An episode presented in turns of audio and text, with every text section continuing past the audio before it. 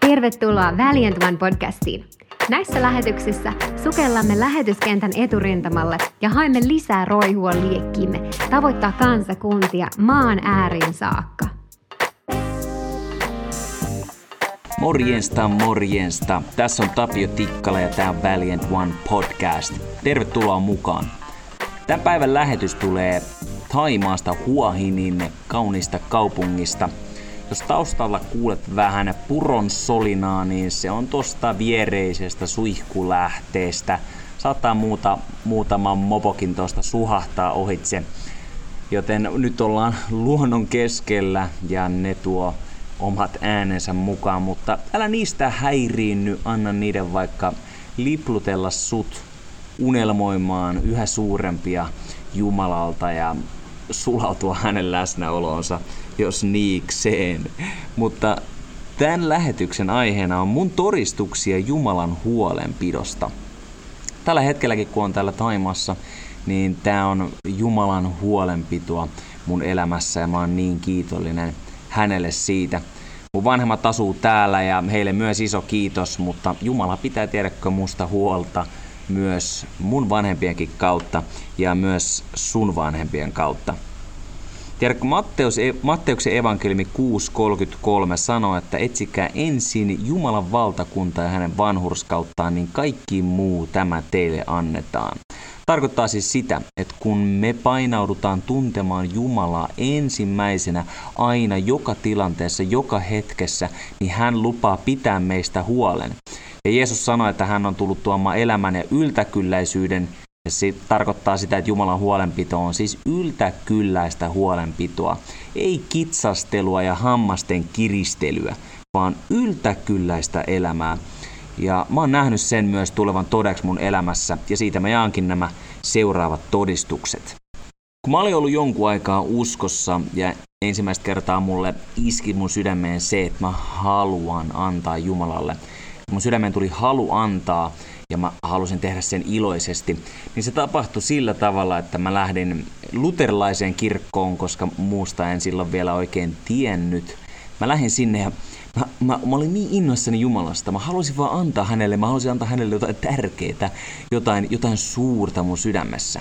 Ja mä oon kasvanut sellaisessa ympäristössä, että, niin kuin, että kirkossa jos annetaan enemmän kuin, niin kuin muutama kymmen senttiä tai muutama markka, niin kuin silloin on joskus käynyt, niin silloin annetaan jo paljon.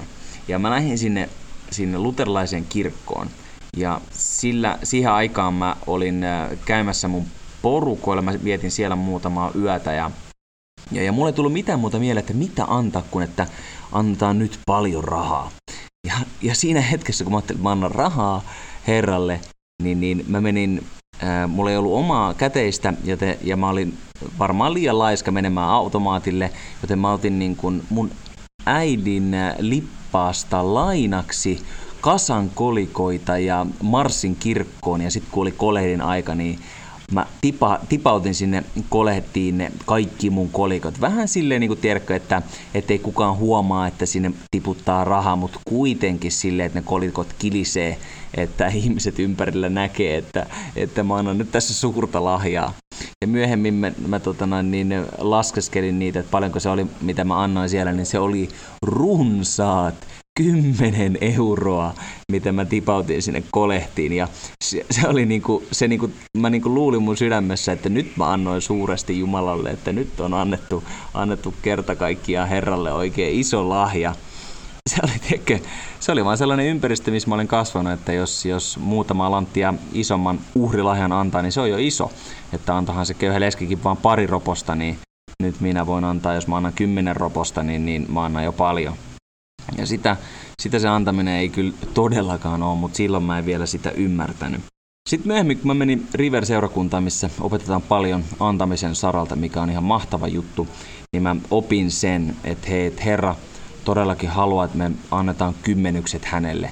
Osoitetaan kiitollisuutemme hänelle siitä suuresta lahjasta, että hän on antanut meille jo kaikki se, mitä meillä on. Kaikki se, mitä meidän käsissä on, kaikki talousvarat, kaikki asiat, mitä meidän ympärillä on, miten me saadaan käyttää, meidän kyvyt, meidän lahjat, kaikki ruoka, mitä me syödään, juomat ja kaikki muut, niin ne on jo Herralta meille annettu. Ne on alkuperäisesti lähtöisin Jumalalta ja Jumala on antanut meille tämän maailman hallittavaksi. Ja nyt me sitten kitsastellaan, että ei voida niin kuin, osoittaa hänelle kiitollisuutta siitä kaikesta hyvästä, mitä hän on meille antanut, ja ei sitten monet maksa niitä kymmenyksiä. Mutta mä sain sen ilmestyksen siitä, että kymmenykset todellakin niin kuin vähimmäisesti kuuluu Herralle kokonaisuudessa ja kokonaismääräisesti, niin mä aloin maksaa niitä. Silloin kun mä aloin niitä maksaa, niin tiedätkö, äm, se tuntuu aika pahalta. Se tuntuu sellaiselta, että vitsi, tää on oikeasti aika paljon rahaa, mitä mä nyt annan. Että näin isosti en ole kyllä niinku uhrilahjossakaan antanut. Että joskus on antanut nyt sitten sen jälkeen niinku köyhille vähän isompiakin summia niinku hyvän tekeväisyytenä. Mutta nyt kun mä tajusin, että mä maksan kymmenykset ensimmäisenä herralle ja sitten siihen päälle niitä uhrilahjoja vielä, niin sitten puhutaan niinku tosi isosta osasta mun mun rahallisuutta ja varallisuutta. Silloin se todellakin tuntui siltä. Mutta Jumala kun lupaa huolenpitoa siitä, kun me laitetaan hänet ensimmäiselle sijalle, niin, niin silloin me voidaan myös luottaa häneen. Hän myöskin sanoo Malakia kirjassa, että koetelkaa minua, että hän avaa taivaan akkunat meille tulviakseen siunausta meidän elämään. Silloin kun mä aloin maksaa niitä kymmenyksiä, niin se oli itse asiassa läpimurto elämässä. Mä haluan myös sua rohkaista tutkimaan tätä asiaa raamatussa ja lähteä liikkeelle oikeasti maksamaan kymmenyksiä, koska se on vaan äärimmäisen suuri juttu. Se vapauttaa mammona ja rahan kahleista, kiinnittymisestä rahaan, se niin kuin luonnollisessakin ihan laittaa sut harkitsemaan sun rahan käyttöä, antaa viisautta rahan käyttöön ja laittaa Jumalan ensimmäiselle sijalle. Ei ihmekään, että Jumala puhuu siitä raamatussa. Ja sen tähden meidän myös tulisi tehdä sitä. Ja tiedätkö, kun mä aloin tehdä niin, niin Jumala toi mulle huolenpidon. Aikaisemmin mulla oli ollut enemmän rahaa, mutta mulla oli myös velkoja. Mulla oli kaikenlaisia vempeleitä ostettuna mulle itselle ja ja niistä oli sitten tietysti osamaksulla paljon ostettu ja niistä oli paljon velkaa ja, ja, ja tuntui siltä, että rahat menee, vaan hupenee käsistä. Ja vielä lisäksi, että mä olin lähdössä siinä aikoihin raamottukouluun RBihin. Se tarkoitti sitä, että kun mä lähden raamottukouluun, niin mun työmäärä vähenee, mikä tarkoittaa myös, että palkkamäärä vähenee. Ja jos mä edelleenkin siitä maksat kymmenykset ja uhrit, niin se tarkoittaa, että mulla on yhä vähemmän käytettävää. Ja mä mietin, että miten mä siitä voin muka selvitä. Jos nykyisillä summilla mä en ole pärjännyt edes kunnolla ja velkaa on vaan tullut, kun mä oon kuluttanut niitä kaikkea mihin mä haluan, niin miten mä nyt onnistun tässä, jos mulla tulee vähemmän rahaa ja mä annan enemmän. Mutta siinäpä se laittaa Jumalan testiin ja katsotaan, että miten hän meistä huolta pitää. Ja ellei sitä tee, niin ei myöskään tule näkemään sitä, miten Jumala pitää huolta. Jos et sä maksa kymmenyksiä, niin silloin sä et voi myös ikinä kokea ja nähdä sitä Jumalan huolenpitoa sun elämässä. Ei ole niin, että voi vaan ajatella, että voisi, oispa kiva maksaa Jumalan valtakuntaan paljon ja Jumala näkee nyt mun sydämen, niin nyt mä varmaan saan siunasta. Ei, ei se mene niin. Vaan meidän täytyy laittaa meidän usko toimintaan. No, joka tapauksessa. Mun työt ensinnäkin järjesty raamattukoulun ajalle ihan uskomattomalla tavalla. Ensimmäisenä vuotena mä tein aluksi koko päivästä työtä ja kävin siinä sivussa raamuttukoulua. Sitten kun aika alkoi käymään vähän enemmän ja enemmän tiukille, niin, niin mä pyysin, että voinko mä tiputtaa vähän työmäärää työpaikalla ja he suostu siihen. Mä tein enää neljä päivää viikossa töitä ja sain keskittyä vähän enemmän raamattukouluun. Sitten kävi silleen, että raamattukoulu muuttui iltakoulusta aamukouluksi. Ja nyt mun piti mennä työnantajan eteen ja kysyä häneltä sitä, että hei, että mulla kun on puhelintyötä ja, ja se puhelin on niin kuin auki aamu kahdeksasta ilta neljään about ja siinä pitää olla puhelimen äärellä tietenkin kun asiakkaat soittaa. Että et, tämmöinen niin kuin pyyntö työnantajalta siitä, että voisinko mä käydä aamuisin sittenkin koulussa ja tulla vähän niin kuin illaksi vasta töihin, niin kuulosti aika absurdilta. Mutta mä halusin laittaa myös tässä asiassa Jumalan testiin, tai itse asiassa mä halusin mun oman luottamukseni Jumalaan laittaa testiin. Ja mä menin mun pomon luokse ja pyysin, että voiko tällaista työjärjestelyä mulle hoitaa, ja hän myöntyi siihen. Siellä oli itse asiassa kolme esimiestä, ketkä keskusteli asiasta, että miten me saadaan työt järjestettyä Tapiolle, että hän voi edelleenkin tehdä töitä ja käydä raamuttukoulussa. Ja uskomatonta oli se, mutta niin siinä kävi, että työt järjestyi niin, että mä sain mennä aamukouluun normaalisti ja sen jälkeen mennä tekemään niitä töitä, mitä mä aikaisemminkin olin tehnyt. Se oli jo huippujuttu. Sillä tavalla sitten jatkui toinen raamattukoulu vuosi.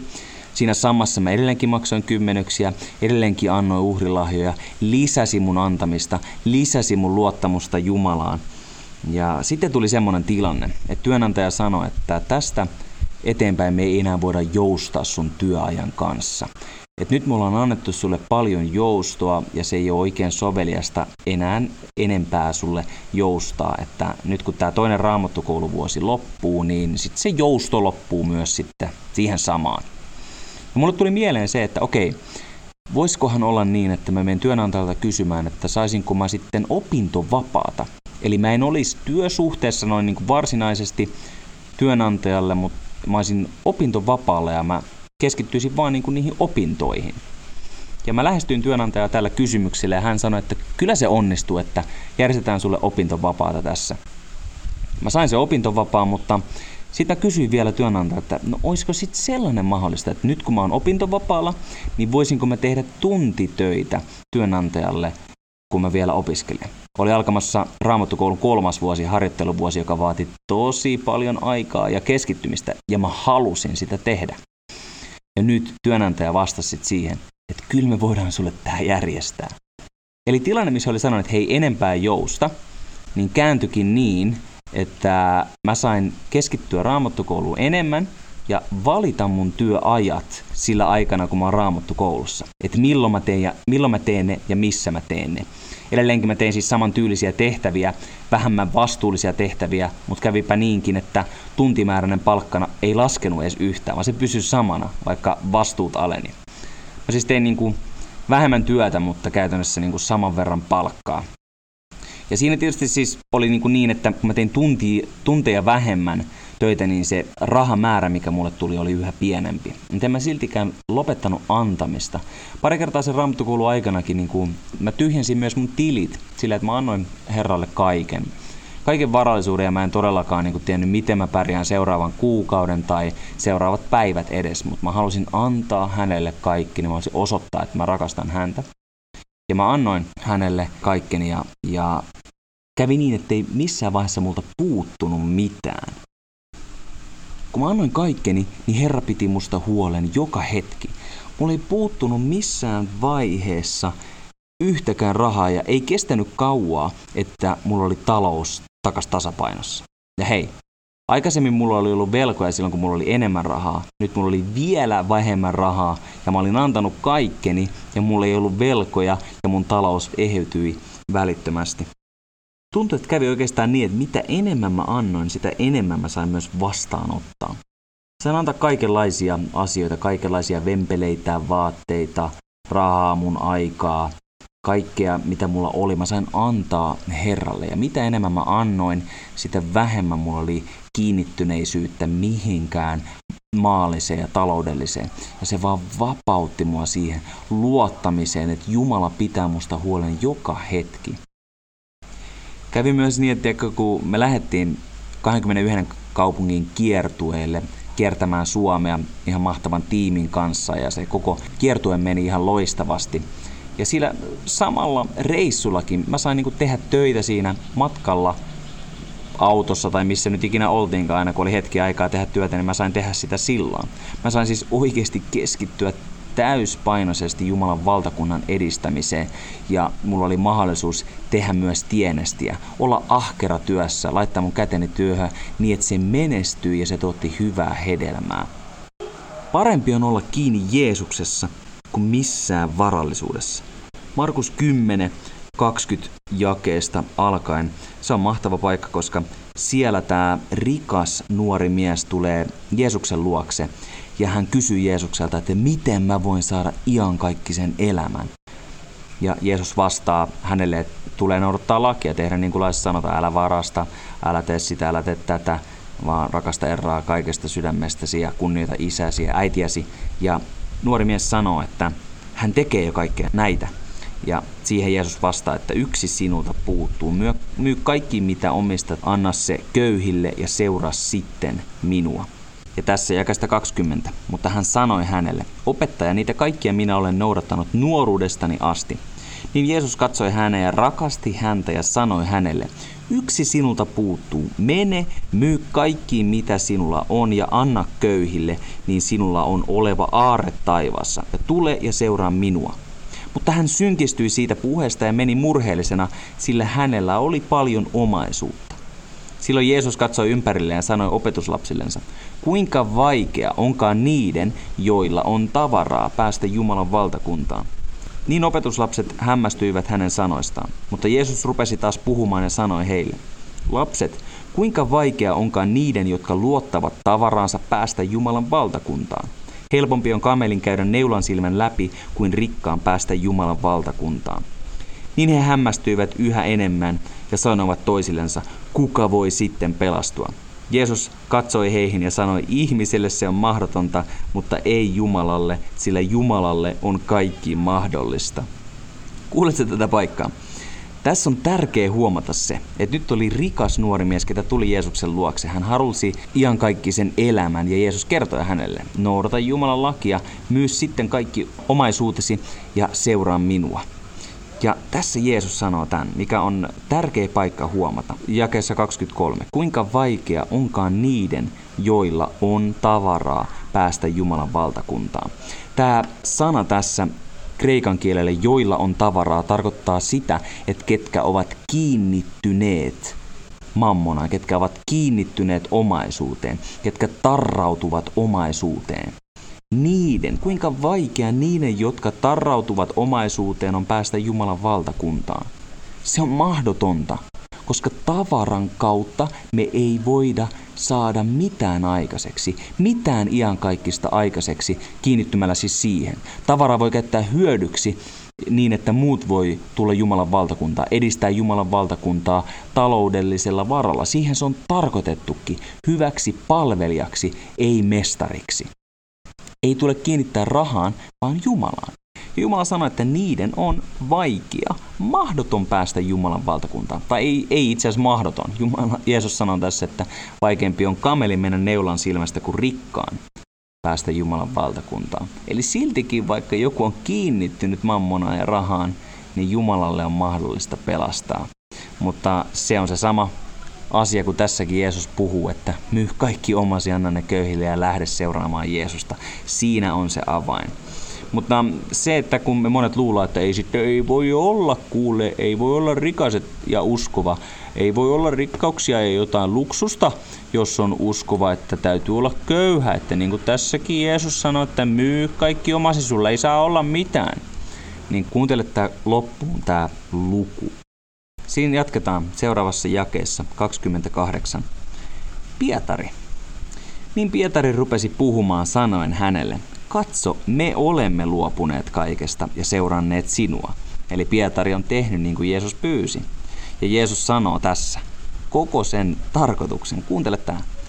Totisesti minä sanon teille, ei ole ketään, joka minun tähteni ja evankeliumin tähden on luopunut talosta tai velistä tai sisarista tai äidistä tai isästä tai lapsista tai pelloista ja joka ei saisi satakertaisesti nyt tässä ajassa taloja ja veljejä, sisaria ja äitejä ja lapsia ja peltoja, vainojen keskellä toki, ja tulevassa maailmassa iankaikkista elämää. Tässä on siis Jeesuksen vastaus myös sen rikkaan miehen kysymykseen. Iankaikkista elämää. Ja vielä tarkoittaa, että ri, rikasta elämää, yltäkyläistä elämää tässä ajassa myöskin. Sitä se Jeesus haluaa. Antaa meille elämää ja yltäkylläisyyttä. Mieti, jos tämä rikas nuori mies olisi myynyt kaikkensa, antanut ne köyhille ja lähtenyt seuraamaan Jeesusta. Jeesuksen lupauksen mukaan hänellä voisi, olisi voinut olla satakertaisesti jo tässä ajassa kaikkea sitä, mitä hän antoi pois. Kun me ollaan siis kiinni Jeesuksessa, niin hän pitää meistä myös huolen yltäkylläisesti. Amen. Palatakseni tuohon todistukseen. Tiedätkö, silloin kun harjoitteluvuosi loppui ja mä palasin töihin, Mä olin tehnyt tosiaan niin kuin kolme tuntista työpäivää, eli 15 tuntia viikossa noin niin kuin keskimääräisesti töitä. Ja mä palasin töihin ja mä sain itse asiassa huomata, että mulle oli kertynyt lomia yhtä paljon kuin niille, ketkä oli tehnyt täyttä päivää töissä. Lomapäivät, mitä mulle olikin kertynyt, oli samat kuin niille, ketkä teki enemmän töitä. Sitten mulle selvisi siinä matkan varrella myös, että meille tulee tuommoinen bonussuoritus hyvästä työstä noin vuosittain. Ja mä huomasin sen, että mä saan aika ison summan bonusta noin siihen määrään nähden, miten mä tein töitä. Ja mä sitten otin yhteyttä meidän työnantajalle, että hei, että tämä ei varmaan kaikki kuulu noin niin kuin mulle, että mä oon tehnyt vain kolme tuntista työpäivää, että tämä bonus pitää varmaan suhteuttaa siihen. Ja mä kyselin sitä eteenpäin, mutta sitten tuli mukava vakuuttelu kuitenkin perästä, että kyllä se koko bonusmäärä kuuluu mulle. Mikä oli ihan mahtava juttu. Tarkoitti siis sitä, että vähemmällä työllä mä sain saman verran bonusta kuin ne, ketkä oli tehnyt täyspäiväistä työtä. Vähemmällä työllä saman verran. Se oli ihan mahtava juttu nähdä, miten Jumala piti huolta. Ja ei sen puolelle, että sitten vielä koko sen ajan, kun mä oon ollut raamuttu koulussa, niin kaikki asuminen on järjestynyt. Myöskin niin, että esimerkiksi mä oon saanut vuokralle kaksion markkinahintaa halvemmalla, itse asiassa yksiötäkin markkinahintaa halvemmalla. Et niin kuin saanut asu kaksiossa, jossa on parveke, joka on kuudennessa kerroksessa, se on lähellä kirkkoa, niin semmoisessa asunnossa 350 hinnalla. Ja, ja sen lisäksi sitten on saanut asua muullakin niin kuin markkinahintaa halvemmalla. Ja puolet vuodesta on saanut ajella Mersulla, noin maksutta tietenkin bensat maksanut. Ja multa ei ole puuttunut yhtikäs mitään.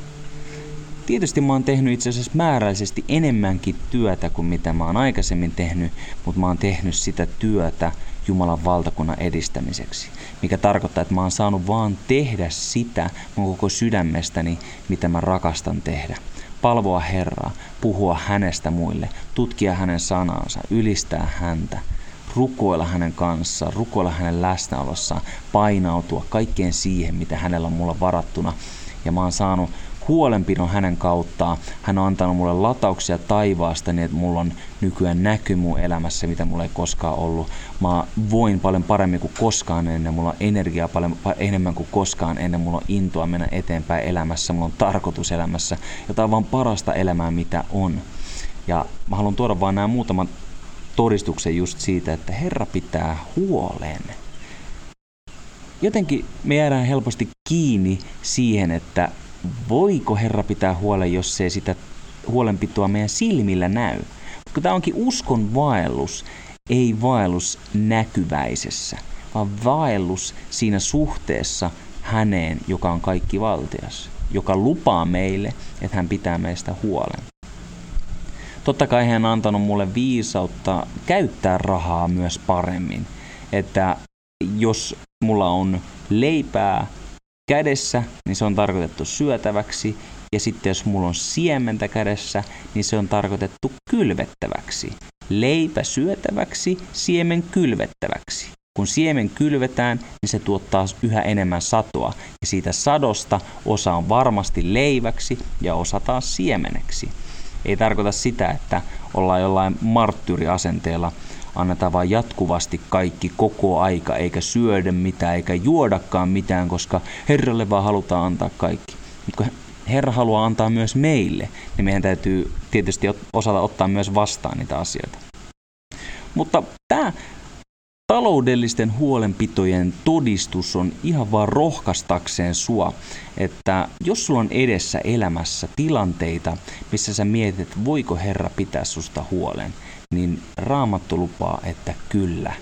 Me tietenkin Jumalan johdatuksessa ja hänen viisaudessa, älä mun johdatuksessa, älä mun sanojen perusteella, vaan painaudu Jumalan läsnäoloon. Ja kun hän sanoo, että mene tai tee tämä, niin mene ja tee se. Hän kyllä pitää huolen kaikesta muusta, mitä sä ikinä tarvitsetkin. Herran tiedätkö hyvä, Kiitos sun ajasta, että sä kuuntelit näitä todistuksia. Ole rohkaistu, äärimmäisen siunattu. Se on ensi kertaan. Morjens!